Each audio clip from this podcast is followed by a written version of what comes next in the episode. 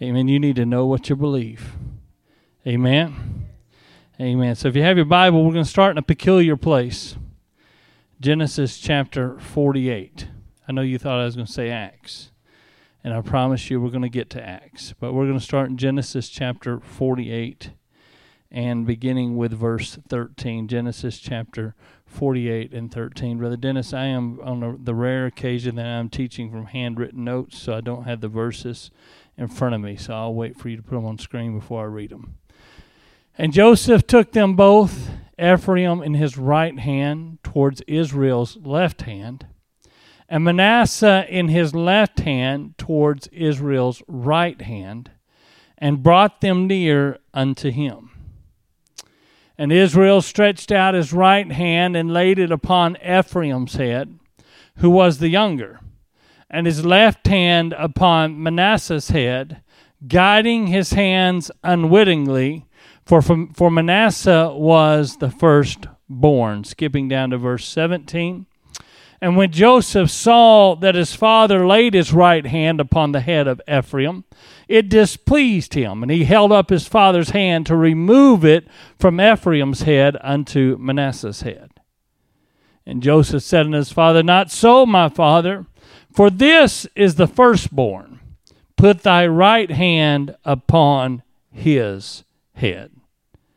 So in, in ancient Near East, the blessing of being firstborn was a tremendously important blessing. It's a blessing that was imparted to the eldest son in the household, and he became uh, the one who followed in his father's stead. And he became, when his father passed away, he became the head of the household, and he inherited the covenant blessing, and he inherited the inheritance of all that had belonged to his father. And it was a very, very important thing to have the birthright, to have that, that right that belongs to the firstborn. Amen?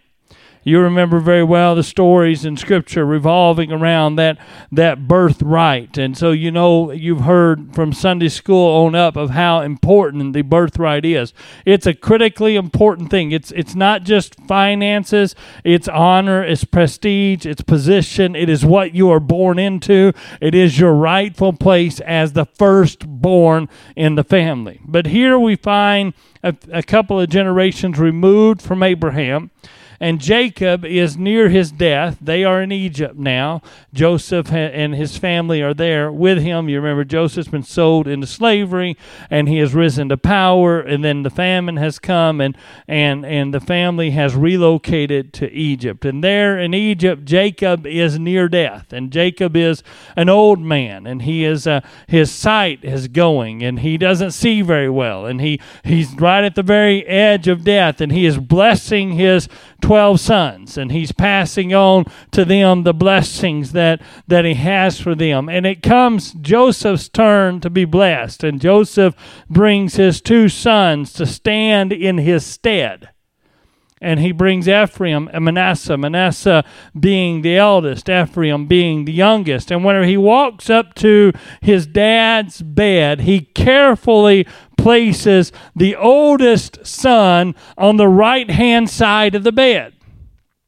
And the youngest son on the left hand side because when Jacob lays his hands upon them, that, that birthright, that first blessing, the blessing that goes to the firstborn is going to be conferred by the right hand. And that, that other blessing is going to be conferred by the left hand. And Joseph understands that Jacob's eyesight is weak and he's not as strong as he used to be, and he may not realize which boy is which, so he's careful to put the boys beside the bed in the right order. Then Jacob lifts his hands and crosses his arms and lays his right hand upon the younger and his left hand upon the elder. And Joseph immediately intervenes. He says, Whoa, stop, Dad. You got it wrong. I, I, I done my best. I've tried to present them to you in the right way. I, I, I've done everything I could, but I, I need to stop you for a minute. You, you weren't supposed to cross your hands. Uh, you're supposed to put, here, let me put the right hand back uh, on the older son. And Jacob tells him, He says, I know exactly what I'm doing.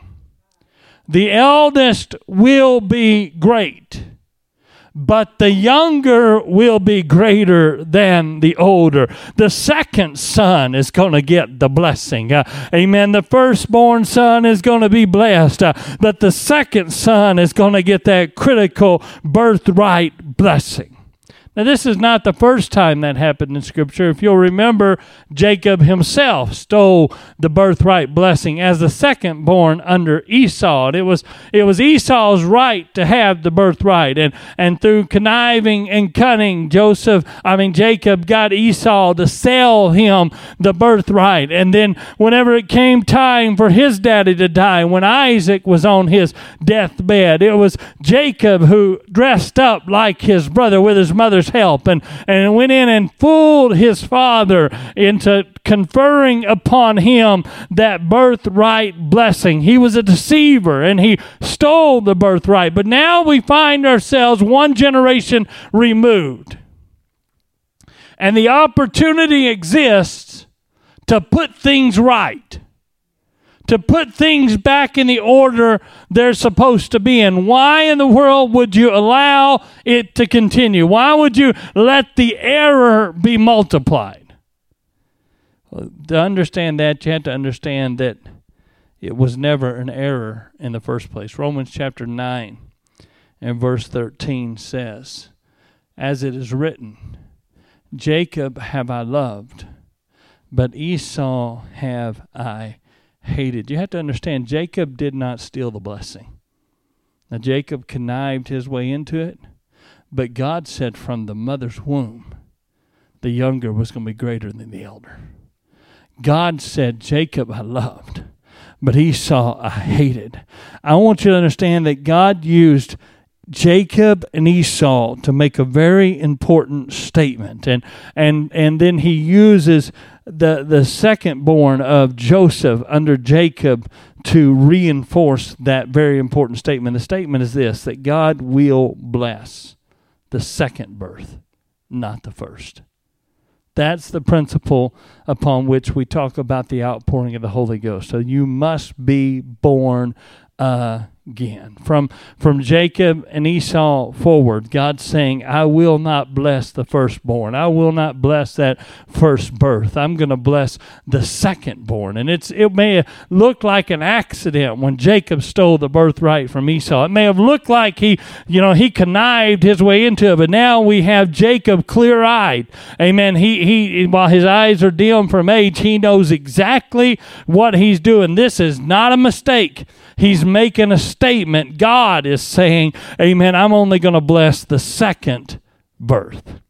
Flip with me in your Bible, if you will, to John chapter 3 and verse 3 because there a, a, ruler by the name of nicodemus an, a, a, student of the word of god a scholar comes to jesus by night and he begins to ask him questions about what he needs to do to be saved. And Jesus told him in John chapter 3 and verse 3 Jesus answered and said unto him, Verily, verily, I say unto thee, except a man be born again he cannot see the kingdom of heaven. God will not bless your first birth. Amen. It doesn't matter how good you are, it doesn't matter how religious you are, it doesn't matter how well you conduct yourself. Amen. There's no blessing going to come to the first birth. A man must be born again. The difference between Jacob and Esau is that Esau represents the earthly man, Esau represents the carnal man. Esau was a Guys, don't get offended. Esau was a hunter,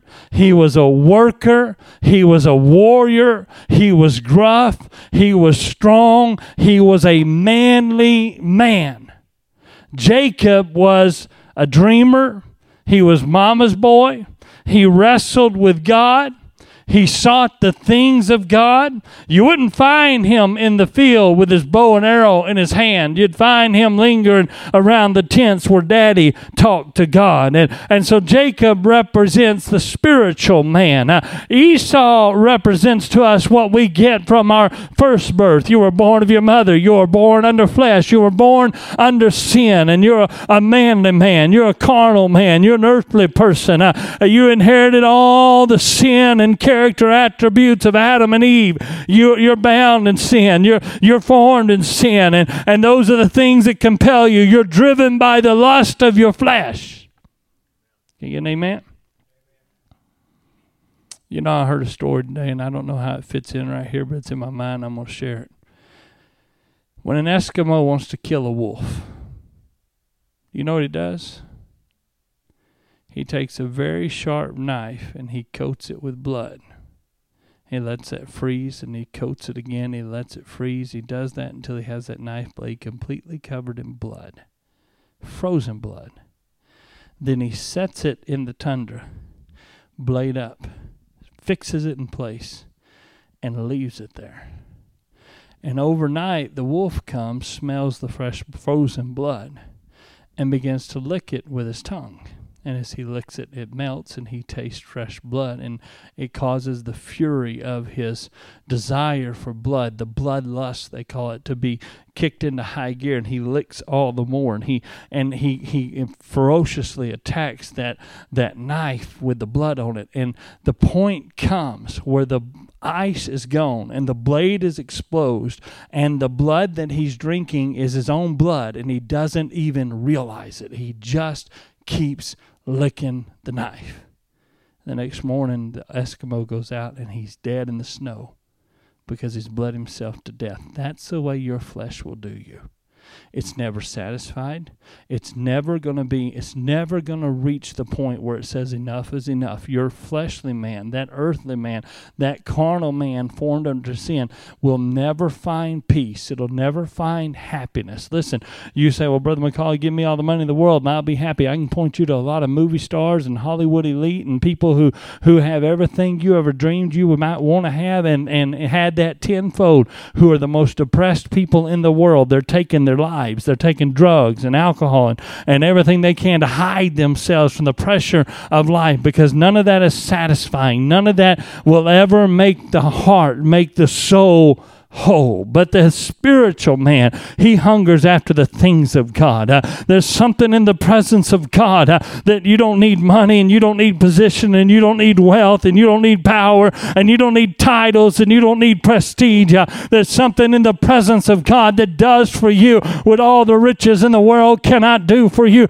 that does for you what all the greatest drugs in the world can never do for you, that does for you what nothing in this world can do for you. That's the difference between the fleshly man and the spiritual man. The principle in the simple story with Jacob and Joseph and Manasseh and Ephraim is that God will not bless that firstborn.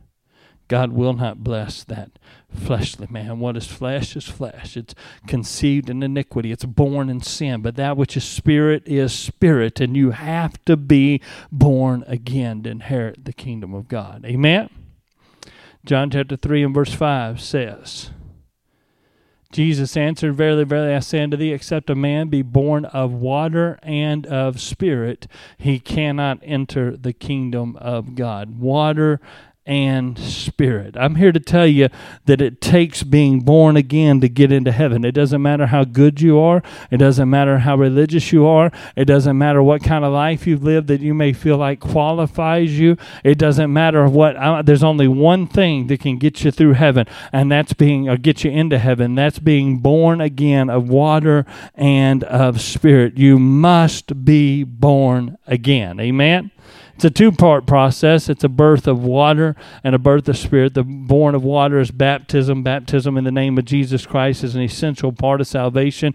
You've got to come to an altar, repent of your sins. You go down in that water in the name of Jesus Christ. You've been born of the water, but you're not done when you're born of the water. You still have to be born of the Spirit. That is Holy Ghost baptism. And those two things are different and distinct. Somewhere along the way, you're going to run into somebody in your life that's going to tell you why there's no difference when you when you had faith in God and you repented of your sins and you you professed that faith by being baptized in the name of Jesus, uh, God just filled you with the Holy Ghost. It, it just happened. You just you got it. No, that's not the way the Bible teaches it. Amen. There's a distinct difference between the two. Let's go to the book of Acts chapter 8 and verse 12. Acts chapter 8 and verse 12. It says this. Philip went to Samaria preaching And when they Philip preached, they believed what he preached. And so at verse 12 says, But when they believed Philip, preaching the things concerning the kingdom of God in the name of Jesus Christ, they were baptized, both men and women. Then Simon himself believed also, and when he was baptized, he continued with Philip and wondered, beholding the miracles and signs which were done. So they, they believed, they were baptized, they even had the visitation of God. There are miracles and signs that are done. Go on to verse 15. Said, Who, when they were come down, prayed for them that they might receive the Holy Ghost. Verse 16. I, I skipped a verse in there, didn't I, Dennis? Yeah, back me up. I, I went straight from there. You go. I went go to verse 14, not 15. He did what I told him to do. Amen.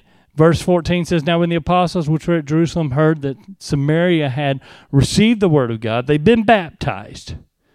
But they hadn't received the Holy Ghost yet. They sent unto them Peter and John. Now, verse 15 says that when they were come down, they prayed for them that they might receive the Holy Ghost. Verse 16 explains, For as yet he was fallen upon none of them, only they were baptized in the name of Jesus Christ. There is a distinct difference between being baptized in the name of Jesus and receiving the gift of the Holy Ghost. Verse 17 says, Then laid they their hands on them, and they received the Holy Ghost. And, and so when they begin, they, they what I want you to see in this story, first of all, is that baptism is different. Spirit baptism is different than water baptism. It's a distinct, different thing. Secondly, when he preached to them, he knew they believed because they got baptized, but he knew they had not yet received the Holy Ghost, which tells me there is an evidence of receiving the Holy Ghost. There's some way that you know somebody gets it. Then when they laid their hands on them, they prayed and they got the Holy Ghost. They knew they got it. As a matter of fact, if I had kept reading that guy they were talking about, Simon. Simon is a fellow who's dabbled in witchcraft, and and and whenever he sees Peter lay his hands on them and they receive the Holy Ghost, Simon sees something transpire that's so powerful. He comes and says, "You know what? I'd like to buy that trick. Why don't you tell me how I can do that? I'll pay you money to know how to do that." And so there was evidence of spirit baptism. It was different and distinct from water baptism. Go back to John chapter 3 and verse 7. John chapter 3 and verse 7. This is Jesus explaining the difference. He says, Marvel not that I said unto you, you must be born again. Talking about spirit baptism. Verse 8. The wind blows where it listeth. I was sitting in my office putting these notes together this afternoon, and you could hear the wind blowing in here. And I thought, at this point, I'm going to stop and say, just listen. But I don't hear it no more. but you can hear the wind when it blows. It makes a sound. And Jesus said, You hear the, the wind bloweth where it listeth, and thou hearest the sound thereof, but canst not tell whence it cometh. In other words, you can't see it. You can't point it and say, That's the wind. You hear it, and you may see the effects of it. And then he said, and whither it goeth, so is every one that is born of the Spirit. That's the way it is when you receive the Holy Ghost. There is an audible sound, there's an audible evidence. Amen. There, there's not a question of, well, God came into my heart. No, that they knew because they heard. They knew because Jesus said it's like the sound of the wind. You know it. You may not know where it come from. You may not know where it's going, but you know it because you heard it. That's the way it is when somebody receives the baptism of the Holy Ghost. Go to Acts chapter 2 beginning in verse 1. Acts chapter 2 and verse 1 says, And when the day of Pentecost was fully come, they were all with one accord and in one place. Verse 2 said, And suddenly there came a sound from heaven as of a rushing mighty wind, and it filled all the house where they were sitting. And there appeared unto them cloven tongues like as of fire, and it sat upon each of them and they were filled all filled with the Holy Ghost and began to speak with other tongues as the Spirit gave them the utterance. I'm talking about an audible evidence of Spirit baptism. They spoke with other tongues as the Spirit of God gave them the utterance. They knew when they received it. The people around them knew when they received it because when they received the Holy Ghost, they spoke with other tongues as the Spirit of God gave the utterance. Just like Jesus said, it's like the wind. You you can't you don't know where it comes from, you don't know where it's going, but you hear it blowing. And whenever somebody gets a baptism of the Holy Ghost, when they when they receive that spirit baptism, you don't know where it came from and you don't know where it's going, but you hear it when it comes. Amen. Amen. Acts chapter 10, one of the pivotal moments in the first century church where the church finally expands beyond Judaism and Jewish believers to Gentile believers. And Cornelius is a Roman centurion. There was a certain man in Caesarea called Cornelius, a, a centurion of the, of the band called the Italian Band. He was a devout man and one that feared God with all his house, which gave much alms to the people and prayed to God always. And now, hmm, let me stop right there because I done run ahead of myself again. So the point is, Cornelius was a religious man. This is me without my iPad in front of me. This is before there was an iPad, there was my iPad. And that's what I've got tonight. Amen. Cornelius was a good man who served God. I'm going to tell you there's some good people in this in this world who, who serve God to the best of their ability, they still need the baptism of the Holy Ghost. They still need the Acts 2:38 experience. Cornelius was such a good man that God sent an angel to him, and the angel told him, "Send for Peter."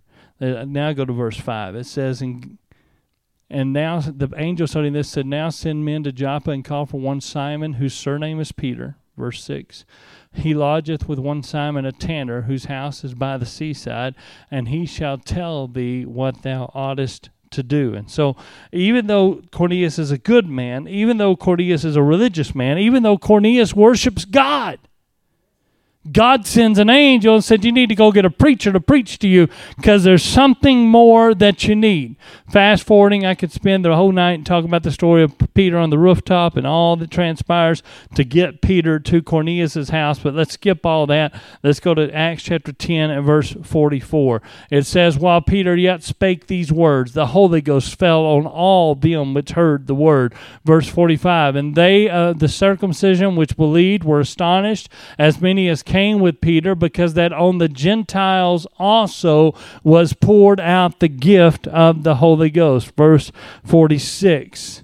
For they heard them, they did what? They heard them. They heard them speak with tongues and magnify God. Then answered Peter, can any man forbid water that these should not be baptized which have received the Holy Ghost as well as we?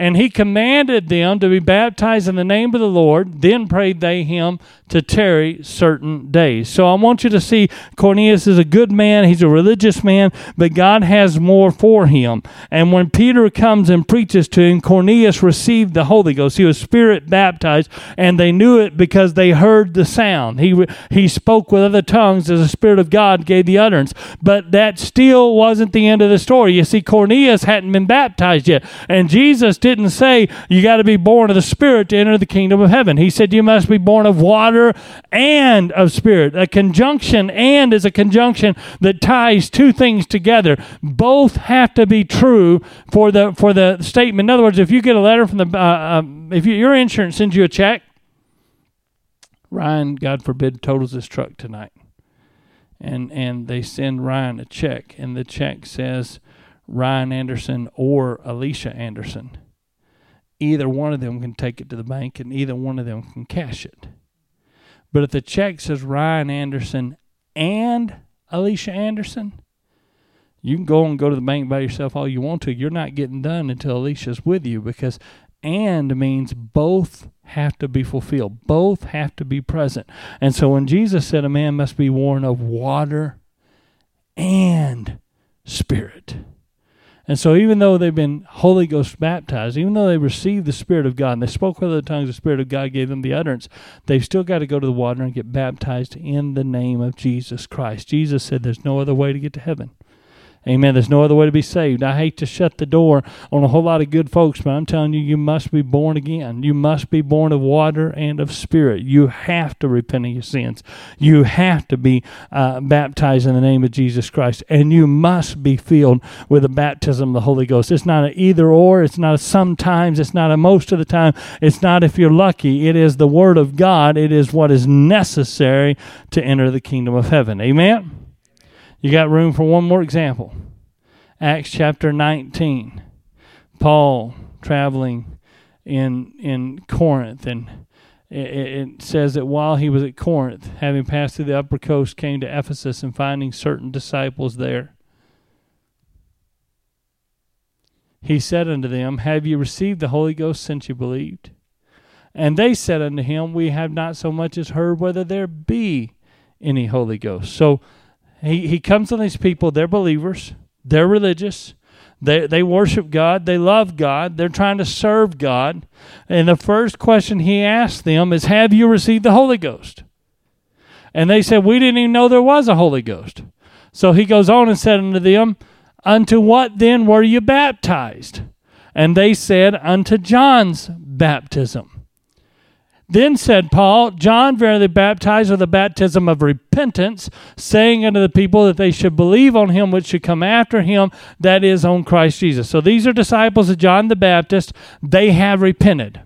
That's what John's baptism was. It's a baptism of repentance. They have repented. They have not been baptized in Jesus' name. They've been baptized. They were baptized unto John. They've not been baptized unto Jesus. And so when they heard this, when Paul preached this to them, they were baptized in the name of the Lord Jesus. Amen. Aren't you thankful for the truth of Jesus' name baptism? And then verse 6 says, And when Paul had laid his hands upon them, the Holy Ghost came on them, and they spake with tongues and prophesied. There was an audible evidence that they received the baptism of the Holy Ghost. All the elements are there. They repented. They were baptized in Jesus' name and they received the gift of the Holy Ghost. They were born of water and of spirit. That's what it takes to get to heaven. Amen? Amen. I'm going to now go to your candy stick. Everybody can quote it with me. Acts chapter 2 and verse 38. Then Peter said unto them, Repent and be baptized, every one of you, in the name of Jesus Christ for the remission of sins, and ye shall receive the gift of the Holy Ghost. Who knows what the next verse says? For this promise is to you and to your children, to all that are far off, even as many as the Lord our God shall call. And I'm here to tell you, He's still calling. Amen. The, the message is simple, it's not profound. I didn't come to you tonight with a, a, a, a biblical truth that it took me four years of grad school to dig out. I'm coming to you with a simple basic. You have to be born again. Believe it or not, there are people among us who need to be born again. Amen. Believe it or not, we gather on Sunday morning to worship. We there are people in in the congregation who need the experience that we're talking about, and so it's up to you and I. If we're spirit filled, if you're spirit filled, it's up to you and me to create that kind of atmosphere where the Holy Ghost can flow. Amen. That's why we pray before church. That's why we spend time during the week praying and fasting because how we live our life at home impacts what happens in the service on Sunday. Amen. That's why we get our heart right and we come to pre service prayer and we get prayed through to where the Holy Ghost is flowing through us because there are people here on any given Sunday who need the baptism of the Holy Ghost. They need that experience. And, honey, if they can't get it here, they can't get it anywhere.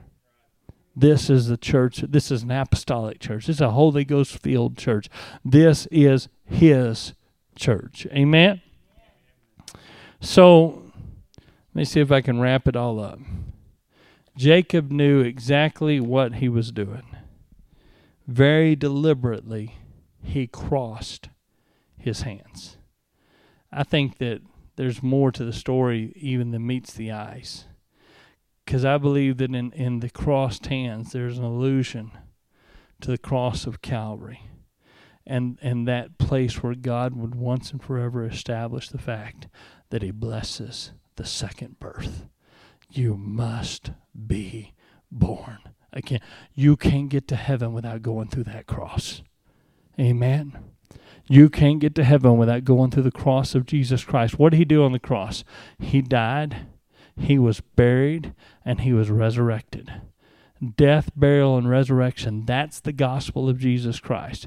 That's what Peter preached. Peter preached. Repentance is death. You got to die out to your flesh being buried with him is baptism. We are baptized into Jesus Christ. We are buried with Jesus Christ in baptism. And the Holy Ghost is that resurrection and life, that life giving spirit. When you receive the Holy Ghost, you experience the resurrection and life. You have to go through the cross to get to heaven. Amen. Amen. Why don't you stand with me? I'm gonna I'm about to try to pray every every every one of you through to the baptism of the Holy Ghost.